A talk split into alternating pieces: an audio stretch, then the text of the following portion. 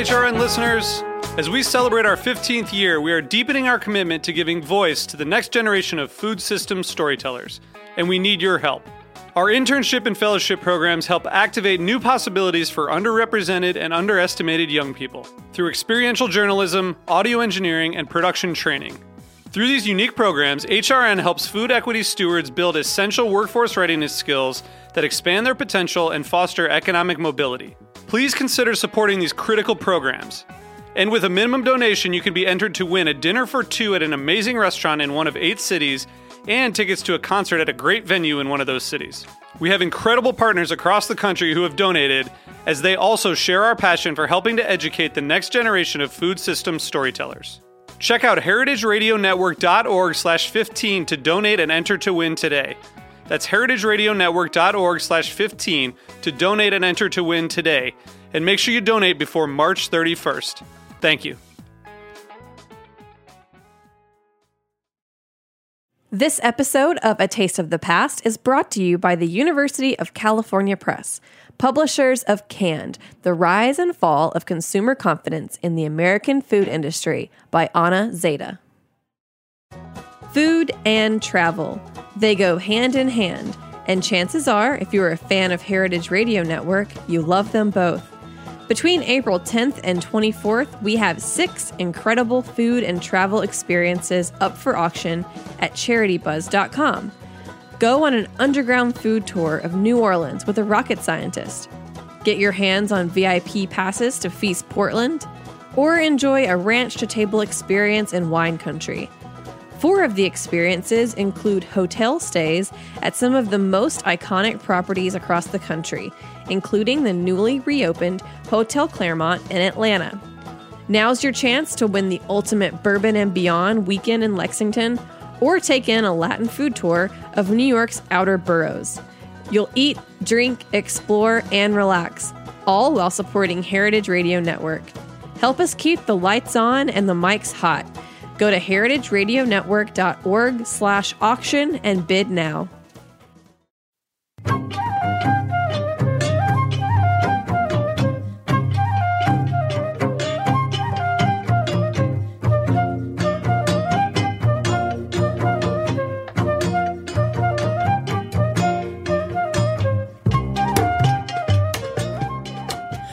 And welcome to A Taste of the Past. I'm your host, Linda Pelaccio, on this journey through culinary history. And I have a question for those listeners out there who are women. Have you been out for dinner lately with a group of your female friends? Well, consider it a privilege, and a privilege that was hard fought. In fact, it wasn't until 150 years ago that women were actually allowed to be served in a restaurant without an accompaniment of a male. And we owe it all to a particular woman named Jane Cunningham Croly. In 1868, she was a reporter, uh, actually quite a, a well-known reporter, a good reporter, um, and she had been she had heard about a dinner that was being given for Charles Dickens, who was touring the United States, and the New York Press Club threw a dinner in his honor at Delmonico's restaurant. And she really wanted to be at that dinner, and why not? She was a reporter covering a lot of those uh, articles about writers. But the press club refused, even though she was a member of the press club. They did, after she protested, they did concede to have other her and other female members attend, but they had to stay behind a curtain where they could not be seen or heard. Well, that didn't fly too well with Miss Croly. She was a, a writer and she wrote under the pen name Jenny June. She was so infuriated that she decided to form an organization, an organization primarily of professional women, and it was called Sorosis think of like sorority, not and not psoriasis, but sorosis. Um, it's a scientific term for the group of budding flowers that form a fruit. She got together a bunch of her friends who were writers, um, physicians, a minister. There were about 12 of them. And she decided that they needed to change things around town. So, for the first meeting, she approached the owner of Delmonico's. And this was just, she did this just a couple of days after the Charles Dickens dinner. And she asked uh, the owner, Lorenzo Delmonico, if he would host it. And he agreed, uh, not knowing how risky that might be. but so he provided a dining room for the first meeting. And the, the women continued to meet regularly. And now remember, this was 1868. It was only a few years prior to that that um, slavery had been abolished. And it wasn't even until 1920 that women gained the right to vote. So at times they were a changing for sure. Her choice of Delmonico's was really important, not only because it was um, where Dickens' dinner had been held, but Delmonico's, as you've probably heard on this show times before, was the first restaurant, well, actually, first establishment of fine dining called a restaurant in America. And that was in uh, 1837 and has continued to operate since that time. So this is 1868 and it, this club met regularly there as and it was the first club run entirely and administered entirely by women. There were no organizations for professional women. Now this was something that we don't really think about often and fortunately there has been some investigation into the past and into this meeting and I am um, happy to say that Today, as we record, it is April 20th, and it is the 150th anniversary of this first dinner and first meeting of this group of women. And I uh, am honored to have been invited to that luncheon. And I am going to be interviewing some of the people who are integral in putting this together. The luncheon is being, as I said, hosted by Delmonico's. And a guest chef is preparing the food, and rightfully so, it's a woman, Gabrielle Hamilton. And she has, in her own right, it was an early uh, female chef and restaurateur. So, as we progress through the day today, talking about the history of women being able to dine alone, we will hear from Gabrielle as well. Now, women were able to dine, not dine, but they had special establishments where they could go out and eat. They were ice cream parlors where they could have dainty tea sandwiches because the women didn't want to eat a big steak, right? right. Wrong. They were ice cream parlors where they would be, um, you know, offered um, dainty dainty eats and there were some some establishments where women of the elite class could go and dine, but they again, just like the meeting that they were going to have with Charles Dickens, they would be able to dine in a special room behind a curtain where no one could see them. Because heaven forbid, in that day and age, a woman dining alone would have been considered a woman of ill repute, and that was not acceptable. Well, it, as I say, times they were a changing then, and fortunately for us, they are still changing. So while it might seem like ancient history that women couldn't dine alone in restaurants, think of what women haven't really been able to do since that time. In fact, coinciding nicely with the Me Too movement, this lunch fits in quite well with the awareness of women being able to pursue careers without harassment and go about their business as anyone else would. We're going to take a short break, and when we come back, we'll hear from some of the women who have been integral in putting this luncheon together. A century and a half ago, when the American food industry was first taking root, few consumers trusted packaged foods. But with the advent of canning, consumers were introduced to foods made by unknown hands and packed in corrodible metal that seemed to defy the laws of nature by resisting decay. Since that unpromising beginning, the American food supply has undergone a revolution, moving away from a system based on fresh, locally grown goods to one dominated by packaged foods. How did this come to be? New from the University of California Press, Canned delves into the story of the canning industry, taking us on a journey to understand how food industry leaders leverage the powers of science, marketing, and politics to win over a reluctant public, even as consumers resisted at every turn. Pick up Canned by Anna Zeide, available now wherever books are sold. Hi, and we are back, and it is a wonderful dinner. 150 women all together, luncheon, excuse me, not dinner, it was a luncheon. 150 women all together in one room. The only men in the room were the ones serving. I thought that was kind of nice. And sitting with me is uh, a, a very special person who has a, a very special job that I never knew about, and I'm sure a lot of other people have not known about. She is Jackie Ebanks, and she is the executive director of the New York City Commission on Gender Equity. Jackie, you gave some very inspirational words um, before the luncheon got going. And I thought if you could share with us uh, gender equity, a commission on gender equity. Who knew? Uh, when did this start? Uh, well, thank you for your kind remarks about my work, my words. But um, the commission started in 2015 uh, by Mayor Bill de Blasio.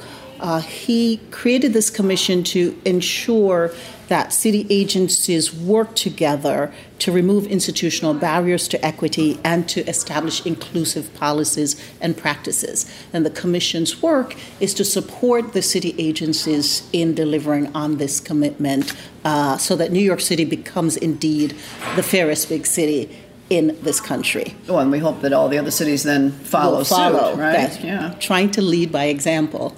Um, what we hope is, and we know that when we create inclusive policies and practices, all people, regardless of gender identity, gender ex- or gender expression, will create many opportunities uh, to be economically secure that these individuals will live safely in their homes and in their communities.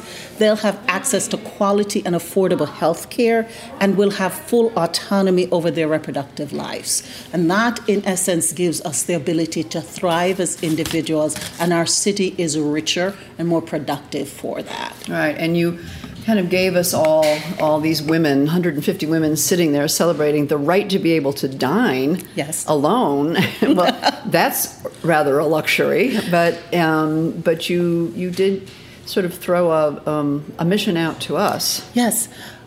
You know the beauty of events like this this like this luncheon is the opportunity to reflect on the past and to reflect on the benefits that we have gained because of the labors of our foremothers, if you will.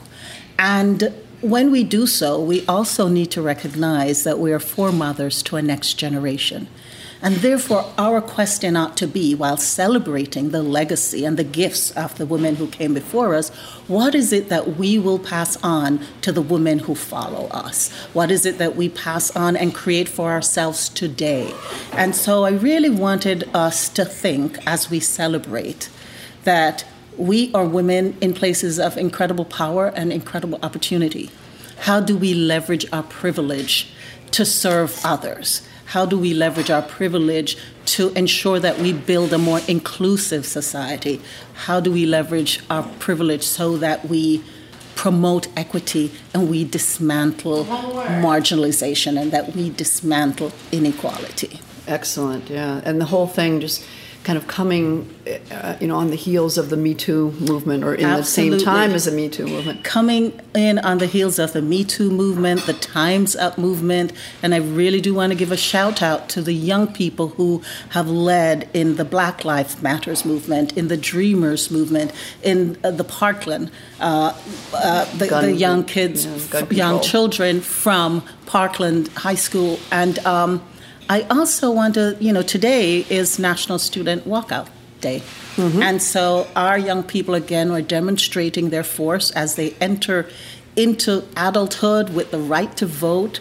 Um, they're recognizing their power and they're speaking truth to power and they're determining their path. And I think as older folks, some of us, we have this opportunity to support them, to engage with them, and to be their partners to create this better world that they seek. No, excellent, and uh, thank you so much, and good luck in in all that you do for the city. And I do hope that all my listeners out there, I, uh, my listeners are all over the, the country and all over the world Great. too. Um, I found so, So- I hope that they will follow your lead. Yeah, and, and- and And sure, and we appreciate that. I'm hoping they could visit our website, www.nyc.gov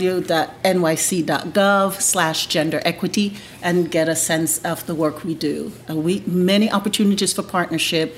This work doesn't happen without full public engagement. And we want Absolutely, to absolutely. build partnership with the public. Right. And finding out about it through food. I mean, who knew? That food, food is that common language. It is that common language. Yeah. Well, thank you so much for joining for joining me, and I and I hope you've enjoyed the lunch. Did. Thank you so much, Linda. As I had mentioned at the top of the show, 150 women dining, getting the privilege to dine after uh, you know, 150 years. 150 years ago, we couldn't have done this, had this big luncheon. And there are many different facets that go into and play into organizing an event and a, of, of this of this magnitude.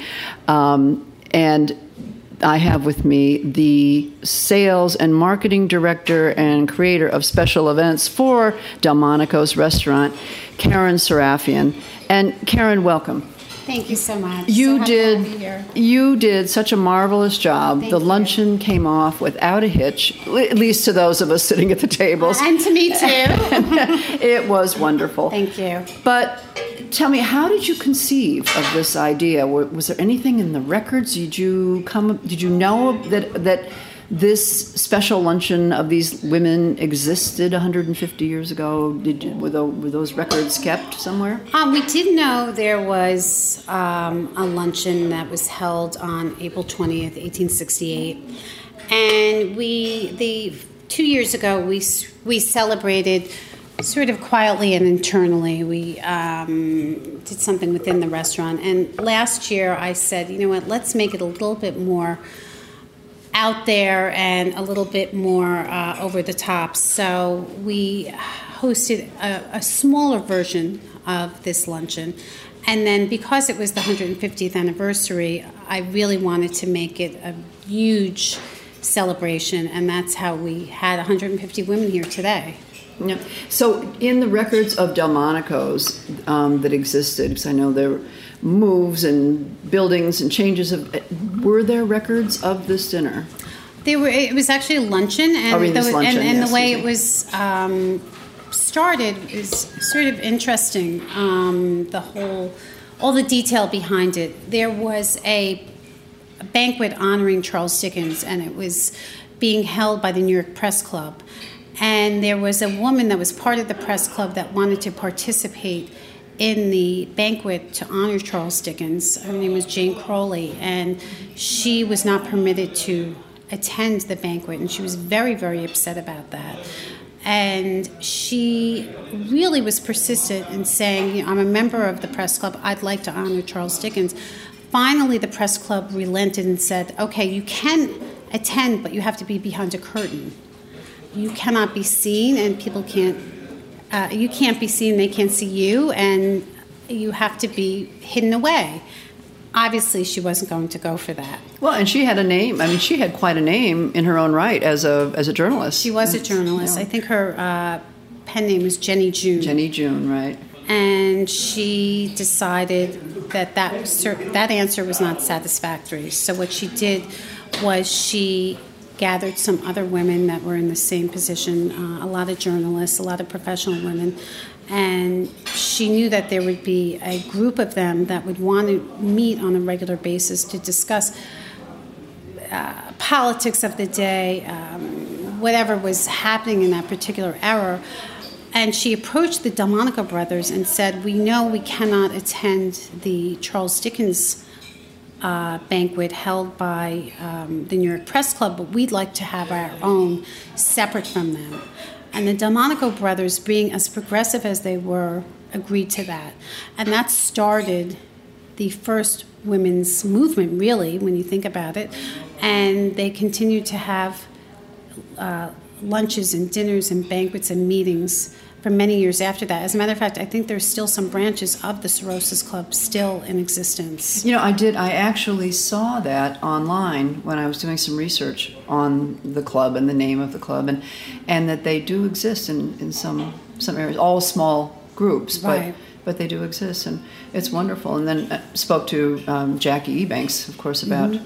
gender gender equity, and it's never a more opportune and important time for an event like this to occur. And I congratulate you on you. on the effort and putting all the pieces together and and and the chef Billy Oliva giving over the kitchen to the guest chef, which rightfully is a woman. and We'll be talking to her shortly. Right. And I look forward to what next event you might pull off because you do an excellent job. Thank you so much. And thank you for joining me. So, in this celebratory luncheon, of course, last but not least, certainly not least, we have to talk about the food. And the food was not a small component. It was a wonderful luncheon prepared by James Beard Award winning chef and restaurateur and writer Gabrielle Hamilton. Gabrielle, welcome. You laugh, and you laugh because you're you're glad it's over. You're tired. It's, It's just fun to hear myself um, Here introduced. described. Yeah, yes, it's nice. Um, you, uh, you, it was a, a wonderful luncheon, and and those of us sitting at the tables were saying, "Wow, this is a lot more food than we normally eat at lunchtime." But then I suppose that had to do with the period. Were there any records available as to what was served at the first luncheon 150 years ago? In fact, there is the menu from that from that um, luncheon, and Karen from Delmonico's can provide it for you. Have you seen it? No, I didn't get a chance to look at that. I looked at that, and then I also had seen some of just original menus from here, not specific to the women's lunch, but it's just an eating style at the time. And I don't think you have to eat so much. It's just that there were so many things available. So Um, so how did you make your choices uh, as to what you were? You didn't follow the menu that existed from I didn't. I just but- read through all of those menus and uh, uh, looked for uh, things that uh, uh, popped out to me as um, still relevant or vital or delicious or uh, evergreen, sort of classic things that um, could, would really work for me. And um, and there was plenty. So the, I saw lots of bouillon and. Yes. Um, so that was easy for me to do. I've been into beef bouillon, you know, or brodo, I guess is the new Yes, phrase. But of right. course, that has contemporary feeling and so many vegetables. Of course, there were so many vegetables on the menu, um, and some of the sauces. Um, anyway, it just it was actually quite easy.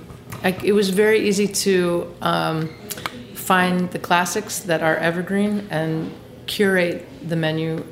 That's which is pretty much my only skill set in life. I shouldn't say my only skill set in life, but um, I feel like that's something I am good at is um, knowing what to order or what to cook or what to eat. Well, the first course that we had was That was humor and deliciousness. I, you know, it was maybe too clever or not, but I thought it's very delicious. It's very funny and it's fitting. So it's a classic. Um, it's called Malakoff and it's Swiss. And you know, the Delmonico brothers were from Switzerland. right. So I was just, you know, You patting myself on the back that I had a delicious item, an historic item, and a Swiss item in one um, bite. So I hope you. Um, I hope you'll congratulate me on that It was, cleverness. it, it- I, you know, I didn't get the humor with the Swiss. Okay. with the Swiss. well, here dish, I am now to I know- explain now my joke, right. which is that's the best way. It shouldn't be too funny. and it's, it's a just great. subtle, it was a great fried, breaded, and Yeah, it's Gruyere. Gruyere, Um, right. it's a, a Gruyere mixture, and you put it on a little crouton and you deep fry it. And then we made a lively. It has some shallot and some kirschwasser and um, a little nutmeg inside. So it's kind of like a a cheese beignet almost Yes, in a way. Yeah, right. yeah. With and then you had the cornichon, Then we the had a parsley. very lively, astringent, uh, sort of tonic salad to go with it of parsley leaves and cornichon, capers, and shallots. I thought that I I I liked that very much. I was struggling to get any kind of historic perspective, but now you've explained it, so I know. It's from the late 1800s. However, okay, so now, however, then we get went into the next course, which was the fish course. As I say, more food than, than I had expected to eat, but it was typical of the time. So the second course was a fish course. So we had blue fish, and I made a little pickled celery and a, a mayonnaise, a very loose, uh, silky mayonnaise from the poaching liquid and the court. So we had made a, a pretty lively court to poach the celery in, to pickle the celery in, and I reduced some of that with some of the fish fumet that we poached the mackerel and bluefish with, and then I reduced that and made a very loose mayonnaise from that. So, uh, yeah, a little piece of cold poached bluefish and mackerel. So that was one of the things from the early menu to, that you could see. Also, is that the, Yeah. the it was not. Um, I guess there was some Dover sole actually, but it's uh, the darker, oilier. Darker fish, right? Mhm. Exactly. So, and you know, you don't see a lot of bluefish these days, no. and we were psyched to get it. And then the entree, the main entree, of course, was quite expected. Um, of, well, from me at least, a chop, you know, and a lamb chop. That was that was and excellently done. It was uh, a very nice preparation with, and you added the spring vegetables, which were you know, lively and beautiful. That is actually from the original menu. So, uh, the sauce Colbert, the Colbert butter is um, tarragon and parsley and shallot and butter and a little bit of demi-glace. And sauce Colbert is on the first menu. And uh, the lamb loin chop, not so much. Uh, there would have been a blade chop. A blade, right. But we thought there was the too many um, muscles and textures in a blade chop would be sort of inappropriate for lunch today. Yeah. I did. I just was like, let's get a little lamb loin chop. And originally, I'd wanted to have a soft shell crab, uh, but it's been quite cold and we're a little early. So we changed the menu item at the last minute there and went with the lamb chop and yeah, buttered peas and asparagus. yeah, I, I, I, I thought it was very very classic, very uh, classic, nineteenth century. Um, yeah, but I mean, you could also eat that now. At, Up that um, well, exactly, and nobody, nobody would even. I was looking for the historical references, you Yeah. know, but I don't think anyone else even blinked an eye. You know, Nope. it was it was very good. That's the thing. You know, I'm always into the pleasure principle at the top of the consideration. So Well, I want the food to be delicious and not um, so historical or, you know, or so Yeah. funny or Well- so clever or so technique. It's just first and foremost. As a Are we proven, as a proven award-winning chef, you, I don't think you have to worry about that. You, you know, you do that and do it well. And then there was a, a lovely dessert, not not heavy, and, and it was um, Lots of puddings on those original pudding. menus. So it a lot a rice of pudding. pudding so and- right. this was a, a rice pudding and uh, brulee because I like a, it so a much. deconstructed right, brulee, which right? was Yeah. just a pragmatic consideration also because um, I like a bruleed rice pudding and I couldn't brulee 180 uh, a la minute, and so I Mm-hmm. made the brulee sort of opaline, you know that the long tablet of uh, burnt sugar, and just laid them on top of the rice pudding. It was Um, as beautiful as it was delicious. it was pretty. I didn't was- hear any complaints at my table. No, and- then, it, you know, it's so fun. I don't really eat dessert, but I really love to play around with it. And um, the uh,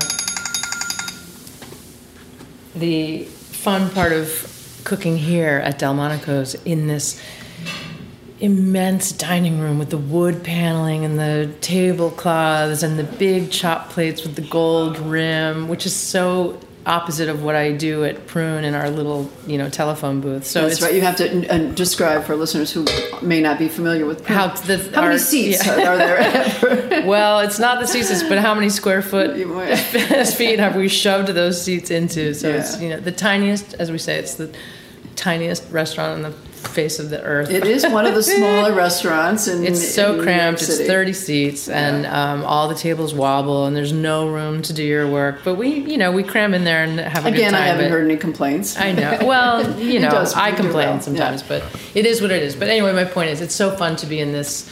Um, you know, to use a metaphor, it's like if you're just used to driving the Volkswagen Bug, it's really fun to get in the driver's seat of a very big car. So in the dessert realm, it was fun to, yeah, make the the brulee opalines and to make our little strawberry meringue kisses and you know what I'm saying. Yeah. To make a composed plate also. Um, Well, I not- thought it was a a marvelous uh, choice that Karen Nice. Made to ask you to be the chef for this occasion. I Did it make 20, 20 years you've owned a restaurant and, and been the chef owner of the restaurant. A woman, which was in that in itself is something that was unheard of. So you were sort of a, a groundbreaker and game changer, and um, at that time as well. And I read something that you said in one of the interviews, the articles in a newspaper about this event coming up, and it's something about opening doors and the importance of keeping, Keeping them open. Yeah. Um, I, I can't reconstruct it. I don't know if you can reconstruct it, but Yeah, I mean, people have asked why I was drawn to do the meal, and um, uh, you know, I don't think I am so driven by female chef events in particular, um, only because the kitchen is so, um, for me, gender blind. It's so. Um, can you cook? Great. I really don't care what you look like or what your gender is. I really don't care anything about you, but Can you are you coming to work today and are you good at it? So in my experience in the kitchens, it's, it's um, in fact, my gender has meant very little.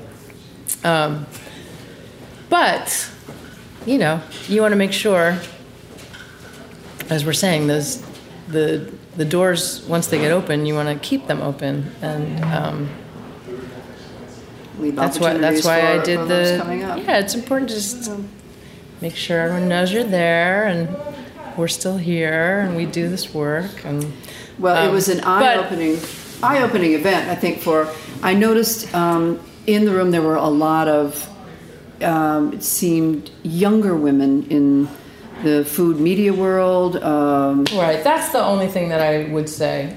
I do think when you walk into a restaurant and you see uh, all women in the kitchen, it's still as um, arresting visually.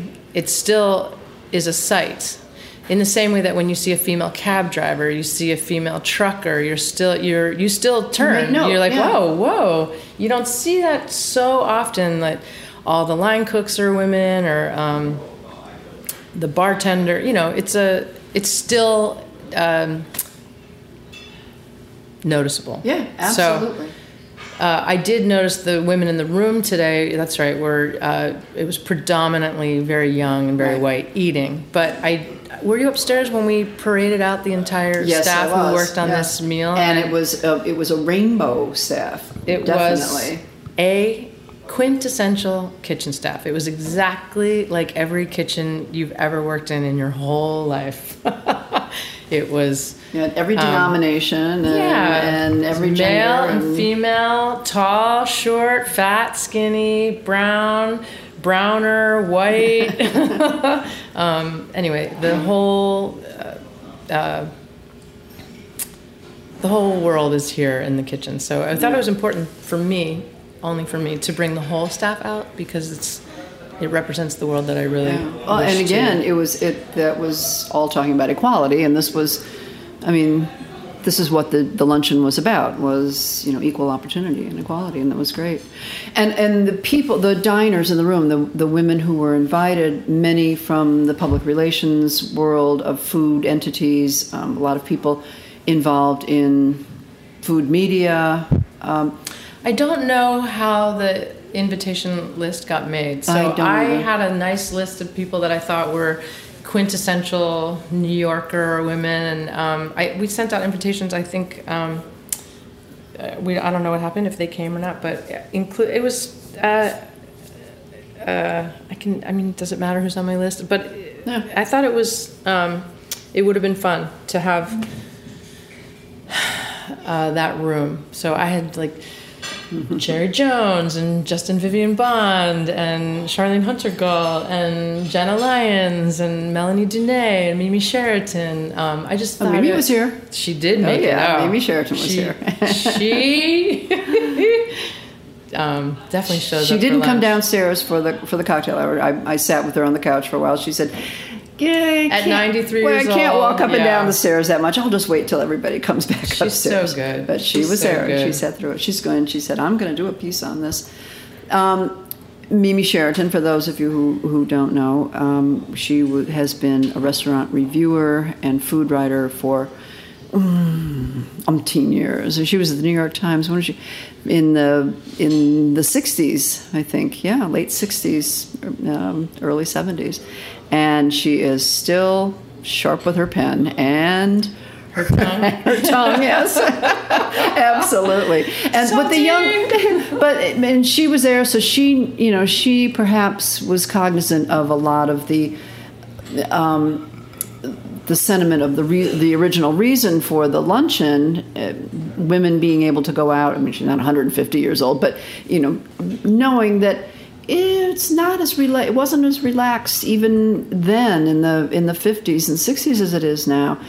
You know, when did you you know when you go out with a group of your girlfriends, and you know you're very relaxed about it and, and and you go to a nice restaurant any any restaurant and imagine not being able to have done that. And i think this was an eye opener for a lot of the young women who were in the room. I think this was something that they had never been aware of. And and hopefully this will you know just be another layer of that whole um, as you mentioned, keep the door open, keep the opportunities open. I mean, things were not, you know, available to everyone at all times. So That it was the the law was that you could not eat unchaperoned. uncha- unaccompanied by a male escort. Well, today that escort has, you know, other meanings, but yeah, and you know, well, first of all, there weren't that many fine dining restaurants. Delmonico's was the first and the only one for quite some time, and then it followed suit in all the other cities around the country very soon after that.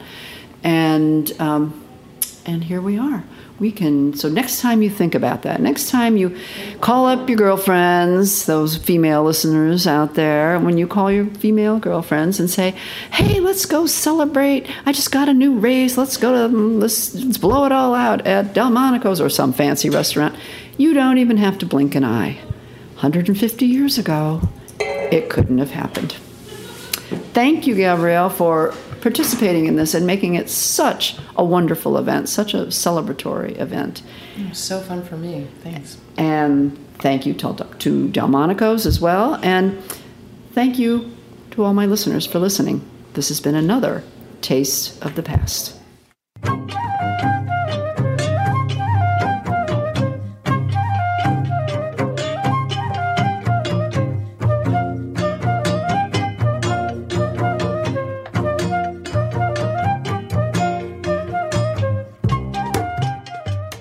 Listening to Heritage Radio Network, food radio supported by you. For our freshest content and to hear about exclusive events, subscribe to our newsletter. Enter your email at the bottom of our website, heritageradionetwork.org. Connect with us on Facebook, Instagram, and Twitter at heritage underscore radio. Heritage Radio Network is a nonprofit organization driving conversations to make the world a better, fairer, more delicious place. And we couldn't do it without support from listeners like you. Want to be a part of the food world's most innovative community? Rate the shows you like, tell your friends, and please join our community by becoming a member. Just click on the beating heart at the top right of our homepage. Thanks for listening.